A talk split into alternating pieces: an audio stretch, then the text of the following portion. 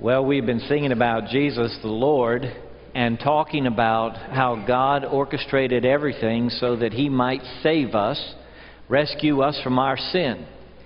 And what I want to do today is gather up the various strands of the book of Genesis and seek to culminate them in the way that the book itself culminates. We're going to go to chapter 45. We could go to chapter 50, which would be the last chapter of the book.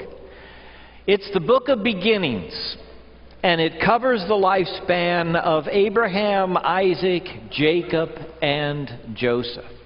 And we've looked at each of these patriarchs through 2011, sat down with Abraham, Isaac, Jacob, and Joseph, because Jesus said that in the kingdom of God, many would come from the east and the west, and they would sit down at the feast with Abraham, Isaac, and Jacob.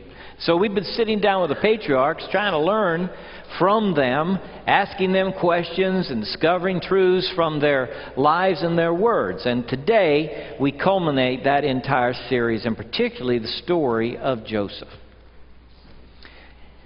And I want us to go to chapter 45 because Joseph here reveals himself to his brothers and then speaks to them. I want you to hear what he has to say. After this chapter, you've got the death of Jacob, and you have the blessing, in fact, that Jacob gives all 12 of his children.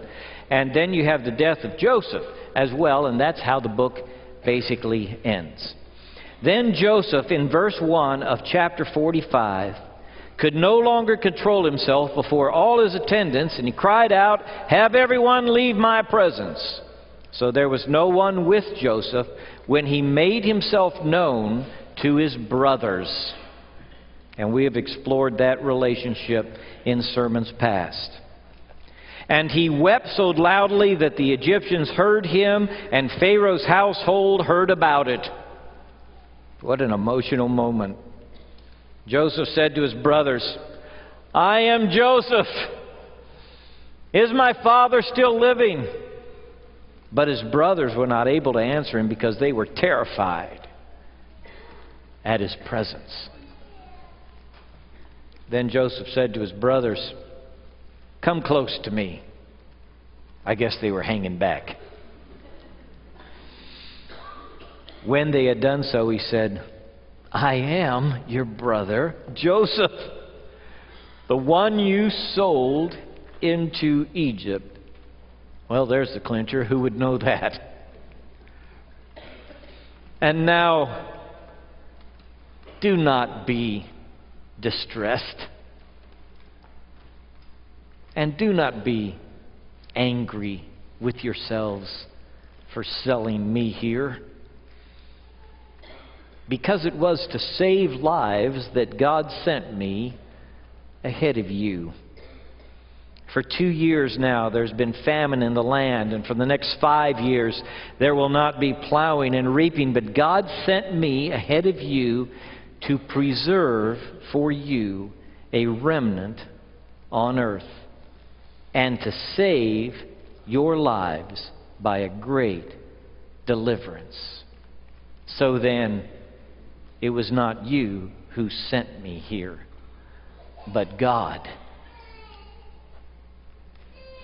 Joseph is the powerful prime minister of the whole land of Egypt.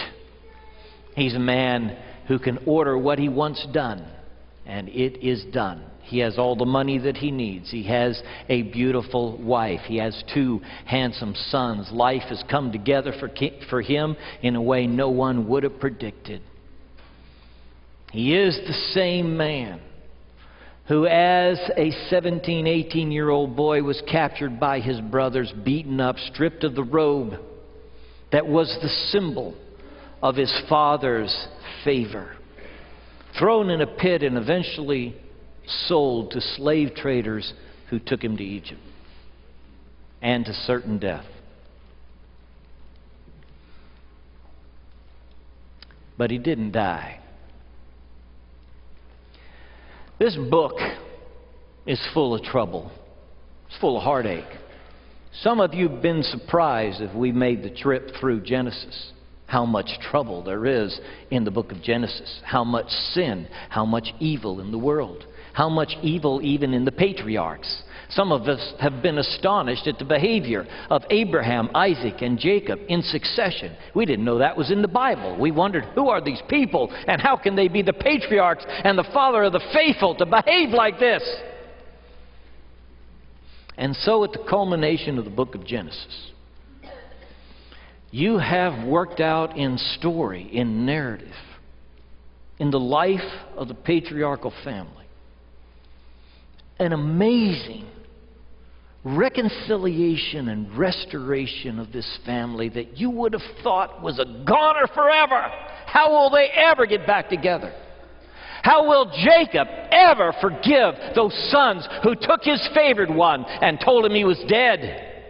Twenty years now he's lived without his son. How will this family ever have another happy holiday together? But there is a God who, beyond your ability to imagine, can restore and heal and reconcile. And the book of Genesis culminates with this great truth. Some of you may think, well, maybe you're talking about bad stuff today because you've experienced bad stuff, and I have. Maybe more bad stuff, more grief and sorrow and loss in the last month than ever in my life before. It's not because of my personal journey that I end on this note. It's because this note is common to all stories, yours included. Not just a patriarchal family, but yours as well. Experience heartache beyond belief and the testing of your faith, it isn't superficial or a little bitty thing. It goes to the very core of your being. And that's how life is. Life tests the deepest parts of who we are. And some stuff is so bad that it tries to fill up our world. It spills over into everything else about us. Things happen to us like happened to Joseph. And we bear the scars, as I'm sure he did, the rest of our lives. And sometimes we see the world colored by these terrible things. What happened to Joseph is not a Hurricane Katrina or cancer though those are terrible things and can appear to be capricious, difficult to understand and reconcile to our faith. But natural disasters, in my mind, are not so hard to grasp as the disaster that comes because your brother inflicts pain upon you the one who was supposed to love you doesn't love you. The place that was supposed to be safe was not safe for you. And when we suffer from the sin and evil of other people, it's even harder to bear. Now, Joseph comes to this point in his life, to really the culmination and climax of the story. And he has taken the pain and sorrow and separation and loss that he bore in this life, and he has framed it in an amazing way. And I want you to pay attention to how he framed his own personal trouble. He framed his own life in God's grace. He took the bad stuff, and he put it inside the picture frame of God's grace. I don't know what the boundaries and borders are for you. I don't know how you frame things, how you perceive them and understand them.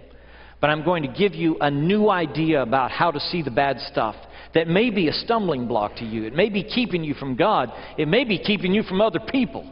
It may even be raging inside of you so you can't be reconciled within. I'm going to give you a new way of seeing the bad stuff, all right? I'm going to do this because it's the way that Joseph handled the pain and difficulty of his life. And I believe it's the great lesson of the book of Genesis. There is a sovereign God. Sovereign. Simeon, when he takes that little baby in his arms outside the temple, he prays now, sovereign Lord, let your servant depart in peace. He's an old man. He knows death is near. How does he see his own death? He sees it in the sovereignty of God. He feels like a soldier standing before the God who made him. And he says, Now that I've seen this child, I'm ready to be dismissed, sir. You can dismiss me now. I've been on duty a long time. Ready to be dismissed whenever you are. You can dismiss me, and guess what? You'll dismiss me in peace. Isn't that how you want to be dismissed? Dismissed in peace. Dismiss your servant in peace, Simeon said. How do you get there? With your own death, which is sure to come. You do it in the sovereignty of God. A sovereign God. What does that mean? It means that God rules over all, from left to right and up to down, from east to west and north to south. He is the one who rules over all. And you can't get where Joseph got in his life with the bad stuff until you confess that God is sovereign. And you must see your life, your particular story, your journey, the things that have happened to you, under the covering of God's sovereignty. Secondly, you must embrace the goodness of God that God is good. You see it in the words of, of Joseph as he tells his brothers God was working out a plan. He wanted to save the remnant. It was always the remnant that carried the good news of the gospel and the seed of salvation. And, and Joseph doesn't know how the story is going to end with Jesus coming as the Savior, but he knows that somehow his brothers selling him into the slavery, that deep, dark pit that he was in, worked out so that God might bring salvation to his family, to the remnant even to the nations. Why? Because God is good. The fundamental teaching that God is good. You got to embrace it. You can't just say it up here. One day you'll need it to be permeating every part of your being. It'll need to be in your heart, your soul, your spirit, your language the way you talk, the way you walk, and who you are, the goodness of God. A medical doctor said to me one day, It changed my life when I learned that God is good. See, if God is good, then the fundamental movement of all of creation is good. And the bad goes inside of that frame somehow. Now, there are people who work on how it fits in the frame all their lives. I'm not sure how all the details work out, but I know this God is good, and that is the overarching truth that circles everything in my life. And Joseph believed that. He believed in the sovereign God who was good and who is purposeful.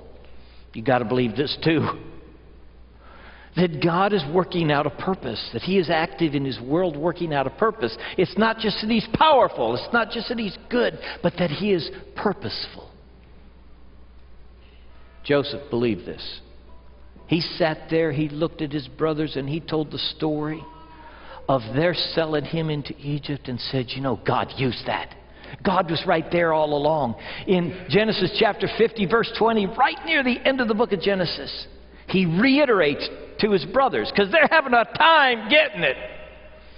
And when Jacob, the dad, dies, they think, oh my, are we in trouble? You know, Joseph's just withheld his anger until dad dies, and now he's going to get us. And so they say, we need to tell him something. So they, they write a note to Joseph and they say, hey, before dad died, he said, be very kind to your brothers, please. And when they do that, they come before Joseph scared to death because dad has died. Joseph says, hey, hey, put it away. You meant it for evil, but God meant it for good. Okay, you can reframe your own personal life by believing in the power and sovereignty of God. Believing that God is fundamentally good and this truth spills into everything in the universe. Believing that He has a purpose, that He is working out in your life, in my life, and in His world. And really, that's what we mean at Christmas. When we come and talk about the coming of the Savior, we're talking about God's purpose, which He introduced in the first chapter of the book of Genesis and then spoke about to Adam and Eve and taught it to the patriarchs so that Joseph, even right here, talks about the salvation of his people. God has a purpose. We talk about the second advent when Jesus will return. And what does that mean? It means that God continues to work out his purpose in this world, and he is drawing human history to its proper culmination in Christ Jesus, the Savior, who is King of kings and Lord of lords. And when we confess Him as Savior and Lord in our own life, we are participating with a future gathering of all those who have knees and everybody who has a tongue and they will join with us in the confession we are making now in that future day. Every knee shall bow, and every tongue God ever made will confess Jesus is Lord. That's where history's going. It is the purposeful intention of God in His world that He is working out. So you reframe your own life in the power, goodness, and purpose of God. But Joseph does something here that goes even further than that. Not only is this healing to his heart, we could have come upon a very bitter man with lots of revenge in his heart. Just wait till I get the chance to see those boys again. That's who we could have come upon. We don't. Reframing the bad stuff in the light of God's goodness and purpose transformed Joseph on the inside and out. He became a different man. He sits at peace in the place of power. Not nursing the grudge, the revenge, the bitterness that he could have had in his heart over what his brothers did to him. He's let it go. Why? Because he's reframed the bad stuff in the light of God's grace to him. God's been good to me.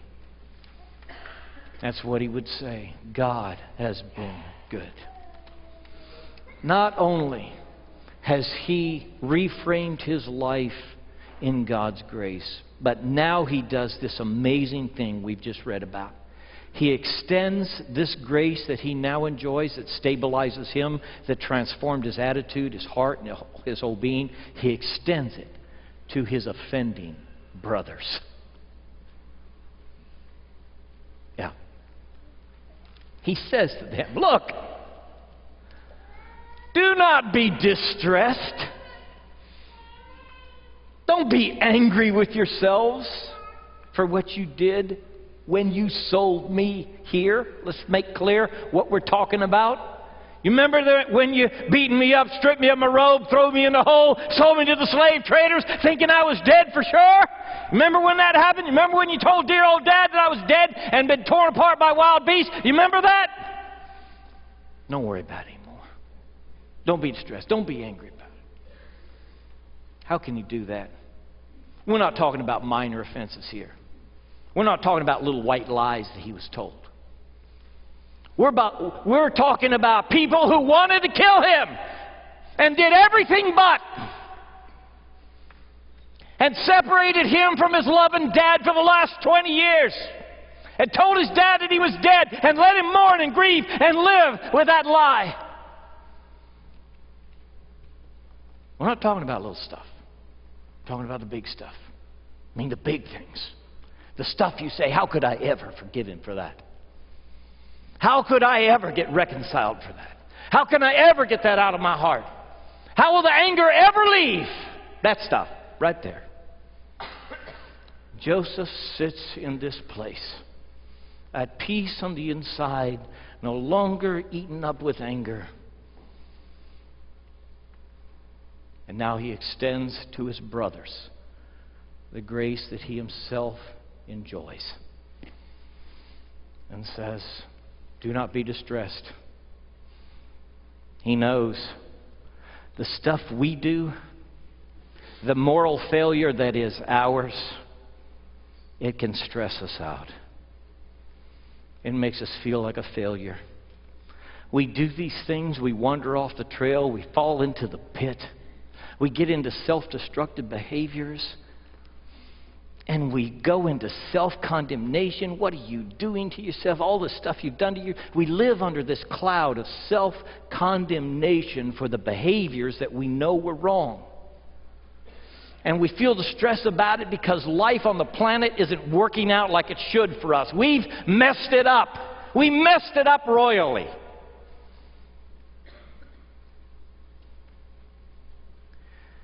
When you get grace from God, it's free. He loves you despite yourself, despite what you've done. He extends His forgiveness to you freely. When you truly understand that, that you are forgiven, your sin is gone. You are white on the inside. It's a miracle you never dreamed it could be, but it's happened to you. And when you experience it fully and you understand it and you internalize it, somehow you cannot beat up this brother anymore. Who's been cruel to you and done you wrong, but you can't live with that hatred anymore in your heart. You cannot do it. Once you know all that God has released to make you part of His family, you cannot exclude this one who has wronged you so deeply. We live with anger in our hearts, not just toward other people, but toward ourselves for the foolish and stupid and wicked things we do. And there comes a time when we got to let that go. We just have to. We can't live with it. Jesus died on the cross to buy you peace from that thing which so troubles your life.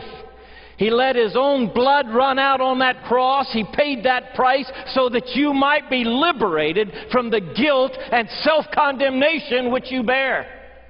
And every day that you continue the self flagellation is another day that Christ's death is in vain to deliver you from it. And so it's time now to say, Lord, I'm ready to be free. These boys are suffering from a sin 20 years old. It's time to let it go. Stop being angry. Stop the distress. And know, really, really, I forgive you. There is such a power in this throne room as these brothers realize Joseph is alive. It's not just the power of royalty in Egypt, it's the power of this man, so changed by grace and so willing to pass it on.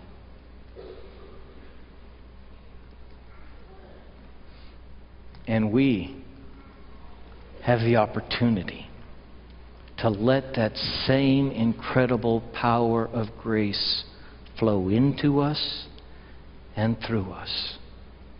Because God's chosen one, Jesus, has made it all possible. Let's bow together.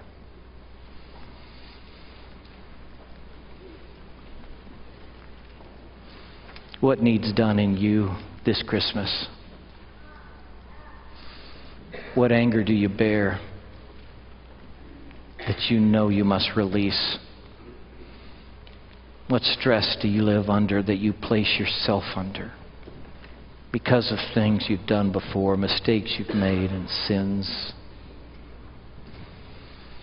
Would you reframe your life in God's grace?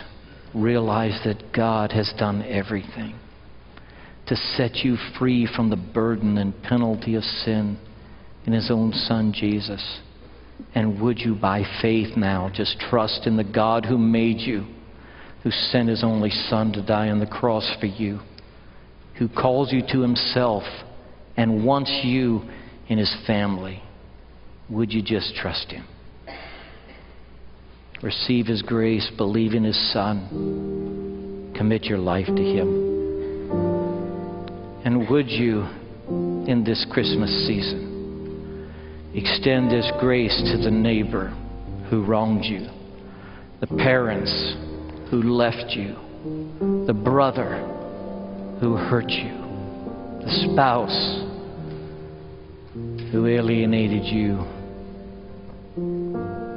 And in God's powerful grace, know the transformation just not of your heart, but of every relationship that is yours. Holy Spirit, thank you for being present in this room to do your work. We're open books. We open our hearts. All this Christmas season, we know you want us as best we know how. We offer ourselves